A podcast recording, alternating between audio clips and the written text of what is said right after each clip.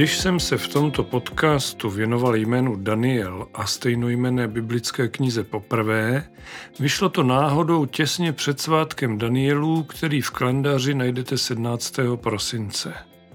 Zároveň jsem na začátku onoho dílu říkal, že to tak běžně nedělám. Nesnažím se jednotlivé díly vydávat tak, aby byly zveřejněné při příležitosti jmenin. Ostatně slíbil jsem také, že se k Danielovi ještě vrátím, ale čekat s tím do konce roku vážně nebudu. Takže k dalším příběhům Daniela a jeho tří judských přátel v babylonském vyhnanství se dostáváme právě teď. Od mikrofonu podcastu Biblická jména a úsloví vás srdečně zdraví Petr Lindner.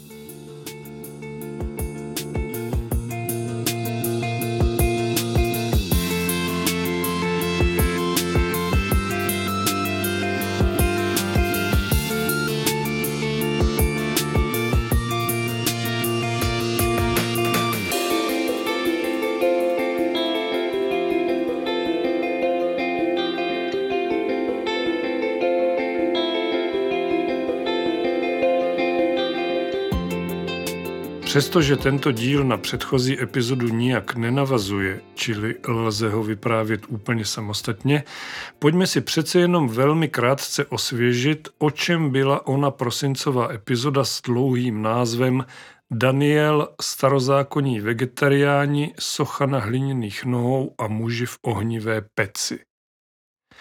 Nebudu znovu popisovat příběhy, o nichž tento díl potažmo celá starozákonní kniha Daniel vypráví, jen vás tak říkajíc uvedu do děje.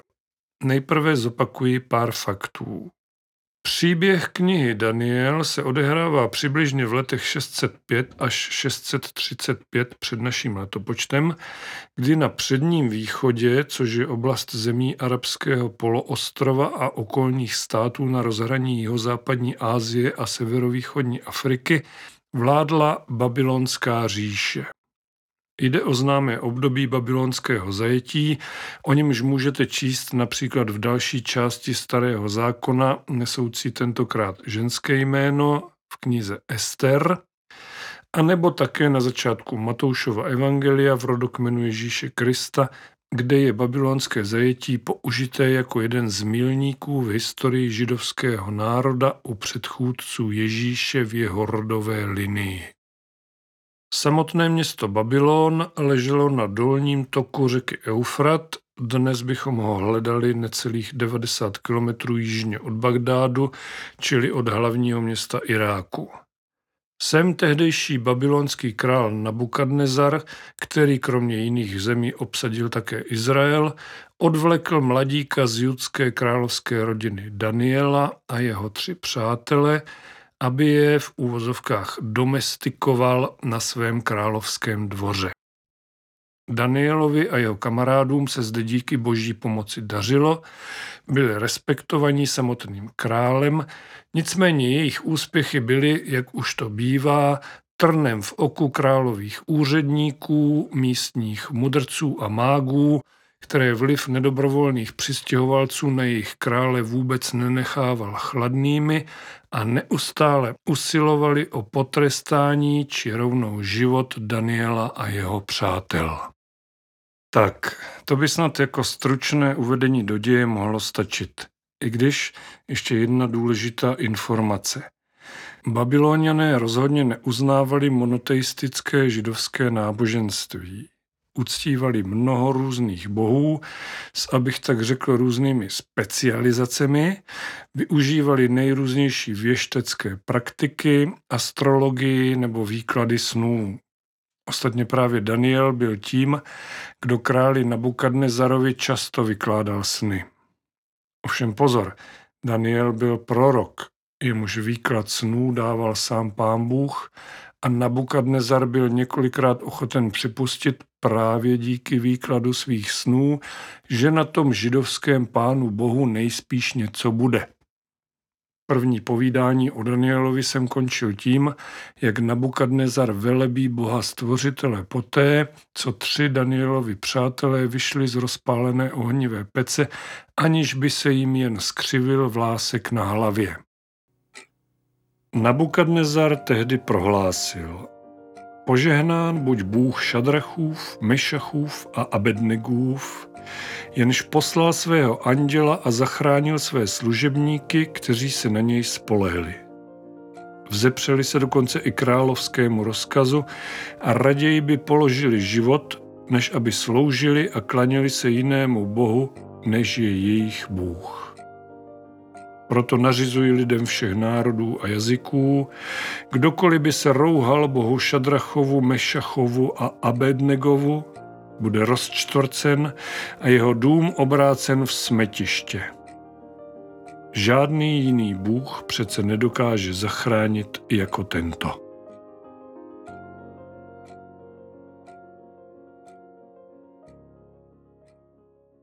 Což pak o to, nařizovat lidem všech národů a jazyků, to Nabukadnezar uměl výborně a stejně jako se dokázal na malou chvíli pokořit před židovským bohem, velmi rychle se zase vrátil ke své nabubřelosti světovládce. Jeho učinkování v knize Daniel končí zajímavým příběhem, ve kterém byl Nabukadnezar na sedm období, což je obecně vykládáno jako sedm let, proměněn ve zvíře v býka. Všemu opět předcházel sen a jeho výklad Danielem.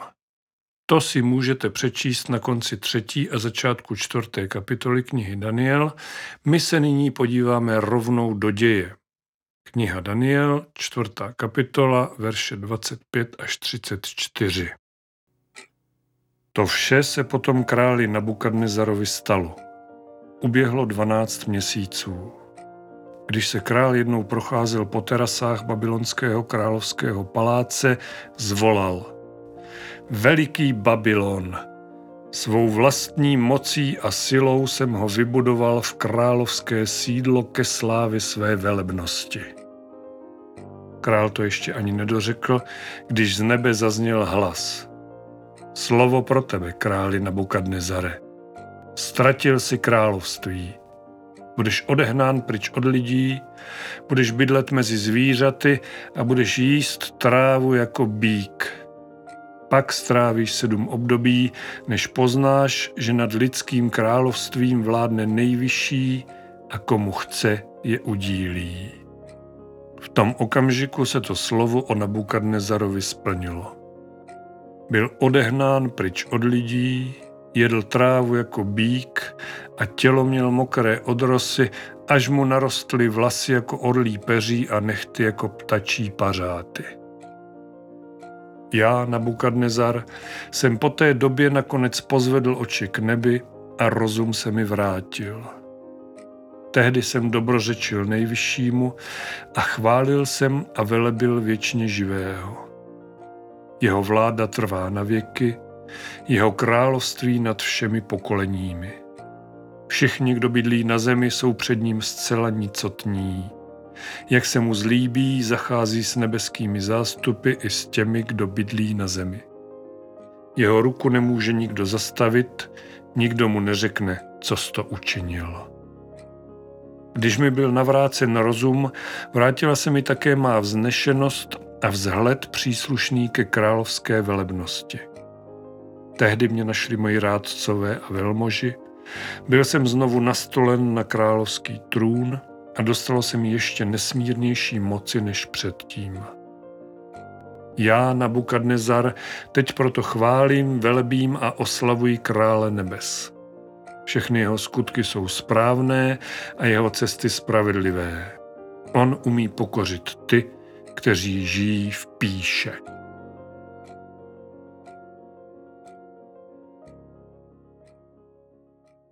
Jak se zdá, až tento sedmiletý zvířecí žalář přinutil Nabukadnezara, jak sam říká v posledním verši, pokořit se ze své píchy. Některé starozákonní příběhy jsou neuvěřitelné. Člověk se musel stát divokým zvířetem, aby prohlédl a našel pokoru a Boha.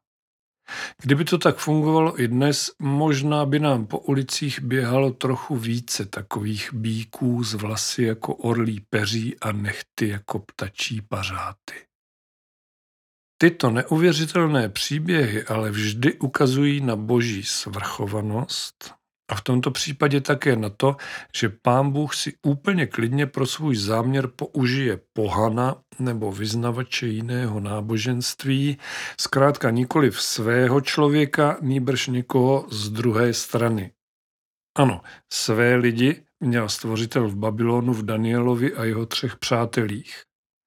Boží velikost a neomylnost však bylo potřeba ukázat na tom, kdo sám sebe považoval proč to neříct, za Boha, tedy na králi Nabukadnezarovi. Tímto příběhem, jak už jsem řekl, učinkování babylonského krále Nabukadnezara v knize Daniel končí. Dalším babylonským králem, o němž pojednává pátá kapitola, je Belšasar, zde na třech místech označovaný jako Nabukadnezarův syn. Nicméně podle některých exegetů a historiků se jednal o jeho vnuka nebo nejstaršího syna krále Nabonida, jehož vztah k Nabukadnezarovi není historiky ani vykladači Bible zřejmý. To nám však nemusí vadit, protože my se nyní podíváme do příběhu prvního starozákonního grafity. Ještě předtím ale věnuji chvilku názvosloví nebo spíše překladům jmen. Možná si totiž říkáte, že třeba zrovna poněkud krkolomné jméno Nabukadnezar vám zní povědomně, ale slyšeli nebo četli jste ho v přece jenom trochu jiné podobě. Ano, může to tak být. Každý překlad Bible totiž s cizími vlastními jmény nakládá trochu jinak. Byť tedy samotný Daniel je pořád Danielem, přestože je hebrejského původu a znamená, jak už víme z minulého dílu, Bůh je můj soudce. Nabukadnezarem starověkého babylonského krále nazývá překlad Bible 21, aby podobně ho nazývali tvůrci českého studijního a českého ekumenického překladu Nebukadnesar. Možná však budete znát také znění kralické Bible, ještě krkolomnější Nabuchodonozor, které používá také například překlad Jeruzalémské Bible nebo katolický liturgický překlad. A tak bychom mohli pokračovat dál třeba se jménem krále Belšasara, o němž bude řeč v zápětí. Bude to ten stejný král, který je v jiných překladech nazývan jako Balsazar nebo Baltazar, Pozor, nepleťte si ho s babylonským jménem Daniela, který po příjezdu do Babylonu dostal místní jméno právě Baltazar, nebo podle jiného překladu Belčazar. No, je to s těmi vlastními jmény zkrátka trochu Babylon.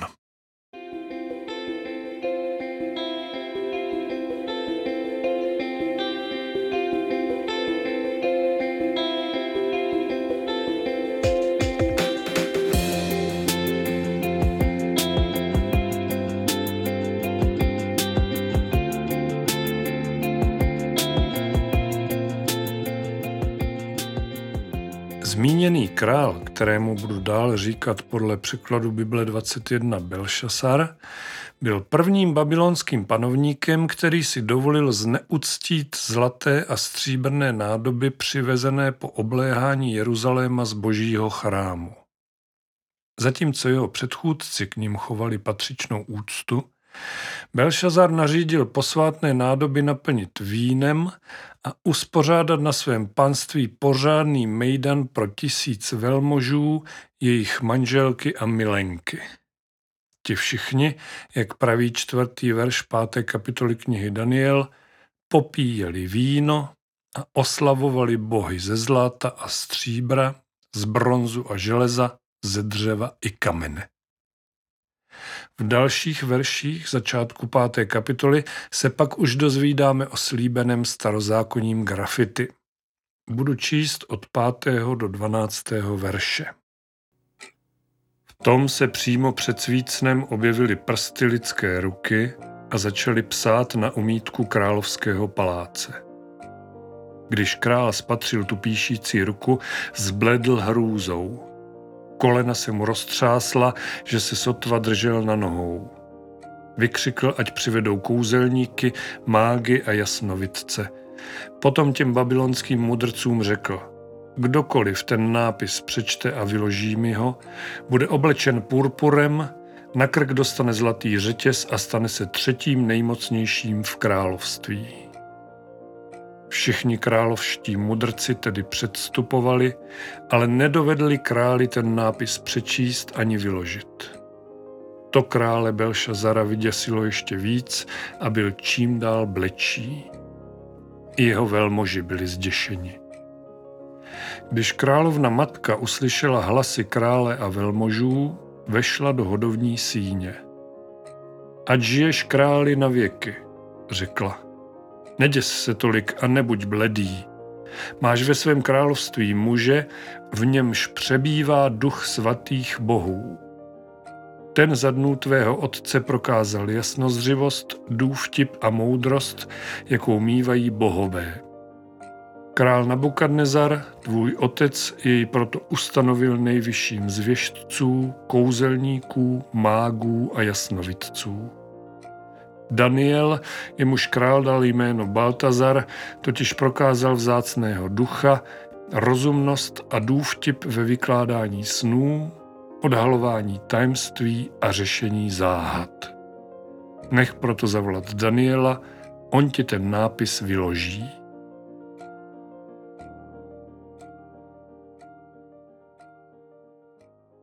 Představte si tu situaci.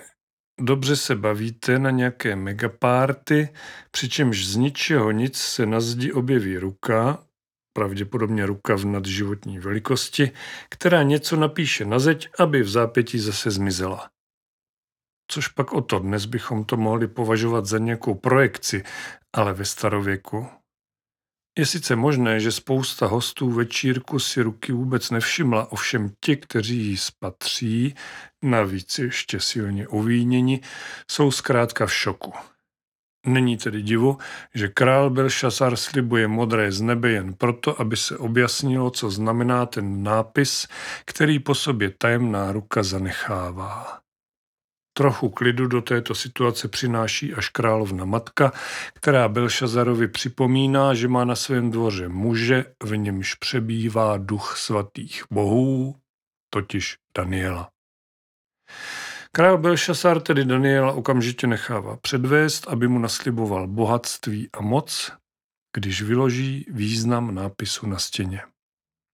Jak to bylo dál, přečtu od 17. do 30.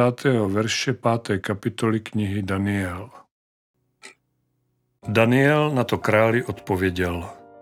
Nech si své dary, odměnit můžeš někoho jiného. Ten nápis ale králi přečtu a jeho smysl vyložím. Slyš, králi, nejvyšší Bůh dal tvému otci Nabukadnezarovi království, velikost, slávu a velebnost. Pro tu velikost, kterou ho obdařil, jej s bázní a chvěním ctili lidé všech národů a jazyků. Koho chtěl zabil a koho chtěl ušetřil. Koho chtěl povýšil a koho chtěl ponížil. Když ale spišněl v srdci a zatvrdil se v nadutosti, byl ze svého královského trůnu sesazen a o svou slávu připraven. Byl odehnán pryč od lidí a dostal rozum zvířecí. Žil mezi divokými osly, jedl trávu jako bík a tělo měl mokré odrosy, než poznal, že nad lidským královstvím vládne Bůh nejvyšší a koho chce, nad ním může postavit. Ale ty, jeho syn Belšasar, ses v srdci nepokořil, přestože si to všechno věděl. Naopak se spozvedl proti pánu nebes. Nechal si přinést nádoby z jeho chrámu a popíjel si z nich se svými velmoži, manželkami a konkubínami. Oslavoval si bohy ze stříbra, zlata, bronzu, železa, dřeva i kamene, kteří nevidí, neslyší ani nic nevědí. Ale Bohu, který má v moci každý tvůj dech a každý tvůj krok, jemu si slávu nevzdal. To proto poslal onu ruku, která napsala ten nápis. Ten nápis zní takto. Mene, mene, tekel, ufarsin. Smysl těch slov je následující. Mene, Bůh tvé království sečetl a podtrhl. Tekel, byl si zvážen na vahách a shledán příliš lehkým. Peres, tvé království je rozpolceno a dáno Médům a Peršanům.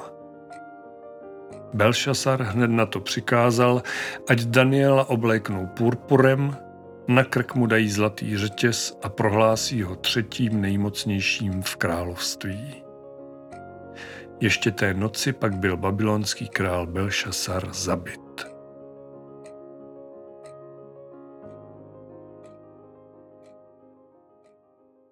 Rozumíte tomu, jak Daniel králi Belšazarovi nápis na zdi vyložil? Pojďme si to probrat ještě jednou. Ona věta je napsaná v aramejštině, přičemž její slova, běžně používaná třeba na tržištích, král nejspíš znal, ale nedovedl si je zasadit do kontextu. Známé mene Tekel tudíž říká, že Bůh proskoumal, sečetl a podtrhl královo panování, aby na imaginárních vahách zjistil, že za nic nestojí. Slovo Peres je pak jednotným číslem pro pojem ufarsin a jak řekl sám Daniel, znamená rozdělení babylonské říše na dva národy, Médy a Peršany. Nechci být zbytečně cynický, ale to už stejně mohlo být Belšazarovi jedno, protože Médové a Peršané právě v době konání tohoto velkolepého mejdanu doprovázeného prvním starozákonním live graffiti dobývali hradby Babylonu a jak praví poslední verš páté kapitoly knihy Daniel, ještě té noci pak byl babylonský král Belšasar zabit.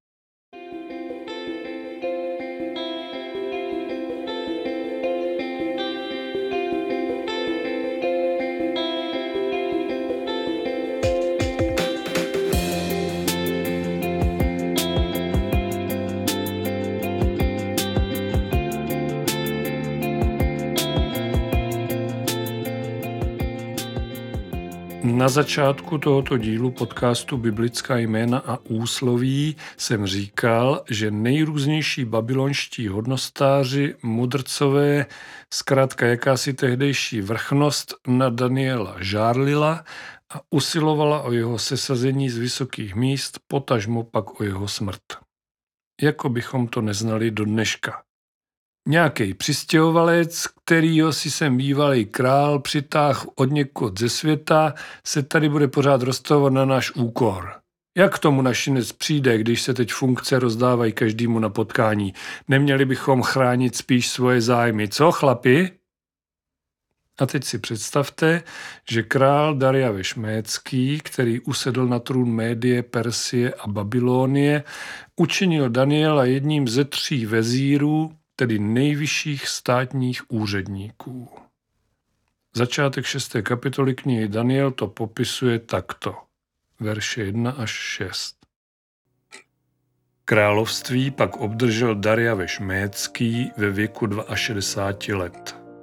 Dariaveš se rozhodl ustanovit po celém královském území 120 satrapů a nad nimi tři vezíry, z nich jedním byl Daniel – Satrapové se zodpovídali vezírům, aby tím nebyl obtěžován král. Daniel pak mezi vezíry a satrapy natolik vynikal svým zácným duchem, že mu král zamýšlel svěřit celé království. Vezíři a satrapové se proto snažili najít na Danielovi vládní službě nějakou chybu. Nemohli ale žádnou chybu ani nedbalost najít, protože byl spolehlivý a žádného pochybení ani nedbalosti se nedopustil. Nakonec si ti muži řekli, na toho Daniela nikdy nic nenajdeme, leda by se to týkalo jeho náboženství.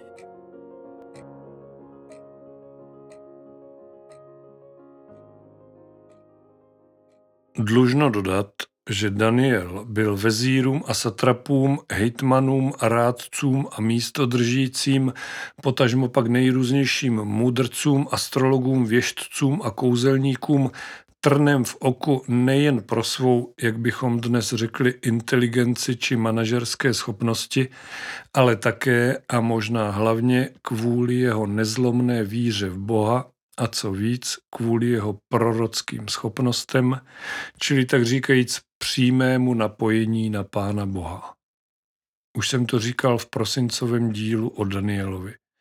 Tento muž a jeho přátelé strávili v babylonském vyhnanství téměř 70 let, ale nestratili přitom ani špetku víry v hospodina.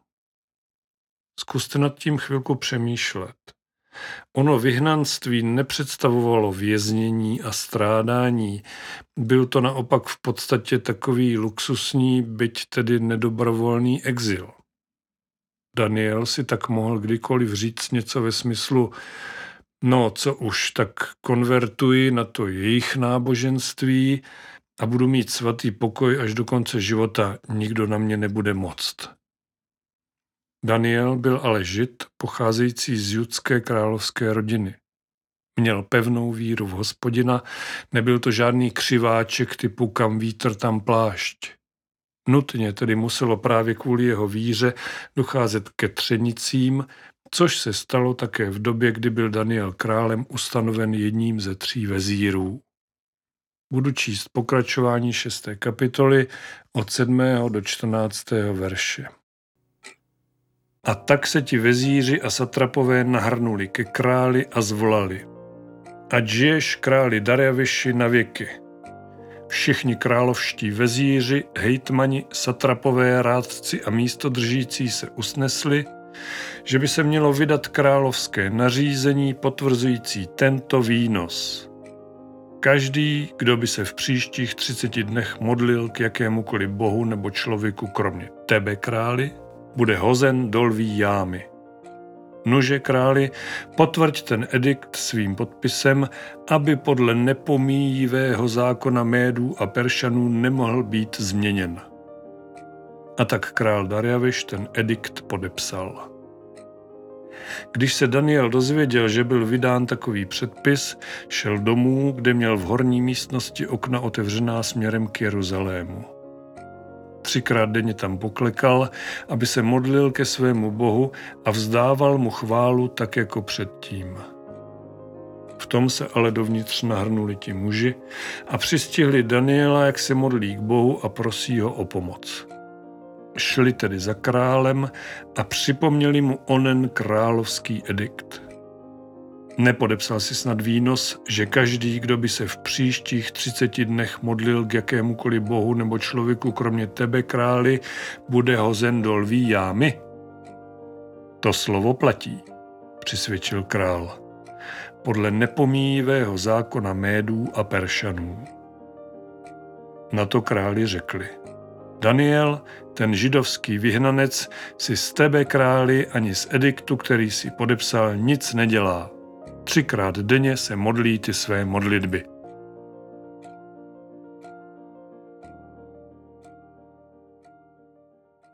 A je to tady. Jednoduchá intrika a Daniel má rázem problém. Král Darjaveš se na 30 dní stává bohem, což mu samozřejmě dělá dobře, protože velmi pravděpodobně jde jen o jednoho z mnoha sebestředných vladařů, který místo toho, aby si kladl otázku proč jen na měsíc, podepíše bez přemýšlení aspoň chvíli své domnělé božské slávy, aby tím Danielovi zároveň vystavil rozsudek smrti. To, co udělal, mu sice v zápětí došlo, ale pokud si chtěl zachovat aspoň nějakou královskou čest, nemohl jinak, než splnit to, co podepsal. Nechat hodit Daniela do lví jámy. Přečtu poslední část šesté kapitoly knihy Daniel, verše 15 až 25. Když to král uslyšel, velice se zarmoutil. Rozhodně chtěl Daniela zachránit a usiloval o jeho záchranu až do západu slunce. Tehdy se ale ke králi znovu nahrnuli ti muži a naléhali na něj. Pamatuj, králi, že podle zákona Médů a Peršanů nemůže být žádný královský edikt ani rozkaz změněn. Nakonec tedy král vydal rozkaz, ať Daniela přivedou a hodí ho do lví jámy. Král tehdy Danielovi řekl, kéště tvůj Bůh, jemuž věrně sloužíš, zachrání. Když pak přinesli kamennou desku a přikryli s ní ústí té jámy, král ji zapečetil svým prstenem i prsteny svých velmožů, aby se na Danielově osudu už nedalo nic změnit. Potom se král odebral do paláce. Odmítl jídlo i obvyklé radovánky a celou noc nespal. Ráno hned za úsvitu král vstal a spěchal ke lví jámě. Jakmile se k ní přiblížil, zavolal sevřeným hlasem na Daniela. Danieli, služebníku živého Boha, dokázal tě tvůj Bůh, jemuž věrně sloužíš, zachránit před lvy? Ať žiješ králi na věky, odpověděl mu Daniel. Můj Bůh poslal svého anděla, aby těm lvům zavřel tlamy. Vůbec mi neublížili, neboť jsem byl před Bohem shledán nevinným. A ani tobě, králi, jsem neprovedl nic zlého. Král se velice zaradoval a hned přikázal, ať Daniela vytáhnou z jámy. Když ho z té jámy vytáhli, nenašli na něm ani škrábnutí, protože věřil ve svého Boha. Na králův rozkaz pak přivedli ty muže, kteří Daniela napadli a hodili je do lví jámy i s jejich ženami a dětmi. Ještě než dopadli na dno, lvy se na ně vrhli a roztrhali je na kosy.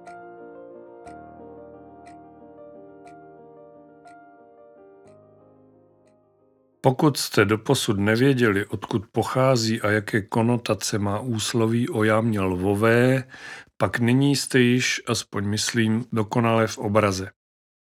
Já k tomu mám ještě jednu poznámku, nebo spíš bych se možná měl králi Darjavišovi omluvit za své předchozí nijak nelichotivé hodnocení jeho osoby. Všimněte si totiž, kolik tento muž projevil kajícnosti a dost možná i víry v Boha, kterého vlastně ani nevyznával, když celou noc nespal, aby ráno spěchal ke lví jámě s otázkou na rtech Danieli, služebníku živého Boha, dokázal tě tvůj Bůh, jemuž věrně sloužíš, zachránit před lvy? Chápete, co tím myslím? Nejsem zoolog ani chovatel dravé zvěře, ale jsem na beton přesvědčený, že pokud někdo ve starověku hodil někoho lvům, pak se dotyčný možná ani nestihl pomodlit a byl s ním amen. Ostatně před chvílí jsem četl, jak dopadli Danielovi protivníci. Něco jako líný, přežraný či slušně vychovaný lev asi neexistuje. A přesto král Dariaviš celou noc věřil, že zrovna s Danielem to bude jiné. Přesto ráno přišel a křičel dolů Danieli, služebníku živého boha. Ten pojem živého boha zde jistě není použitý náhodou. Jako by Darjaviš říkal, jestli někdo může tuhle situaci zvrátit, pak je to jedině živý Bůh Daniela, nikoli v ty naše zlaté, stříbrné, bronzové, železné, dřevěné či kamenné modly. No ale to ještě není všechno. Daniel se na krále, který se ukázal být právě napraveným králem hlupáků, vůbec nezlobí. Nemá mu za zlé, že ho nechal nocovat někde v díře mezi velkými chlupatými kočkami a naopak ho vítá slovy ať žiješ králi na věky.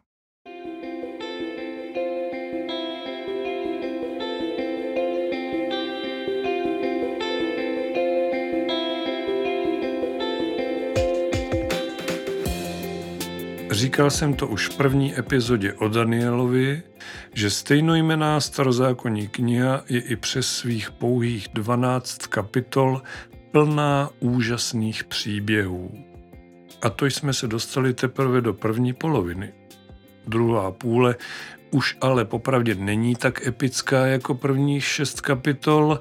Za půlkou se dostáváme k tak říkajíc velkým Danielovým proroctvím, a ta si určitě necháme až zase na jindy. Pro tento díl nastal čas k ukončení a rozloučení.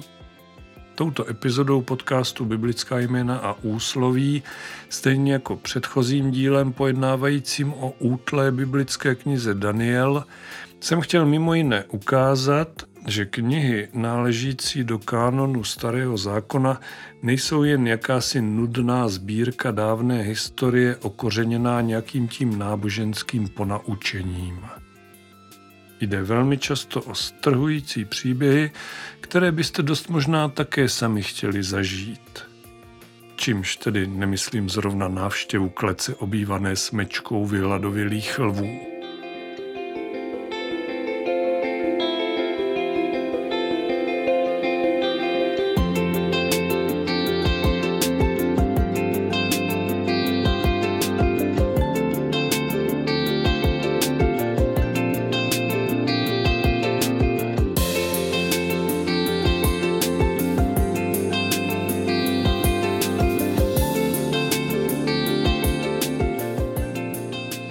Že se Bibli říká kniha knih, je bohužel už tak trochu kliše. Nicméně na druhou stranu je to velká pravda.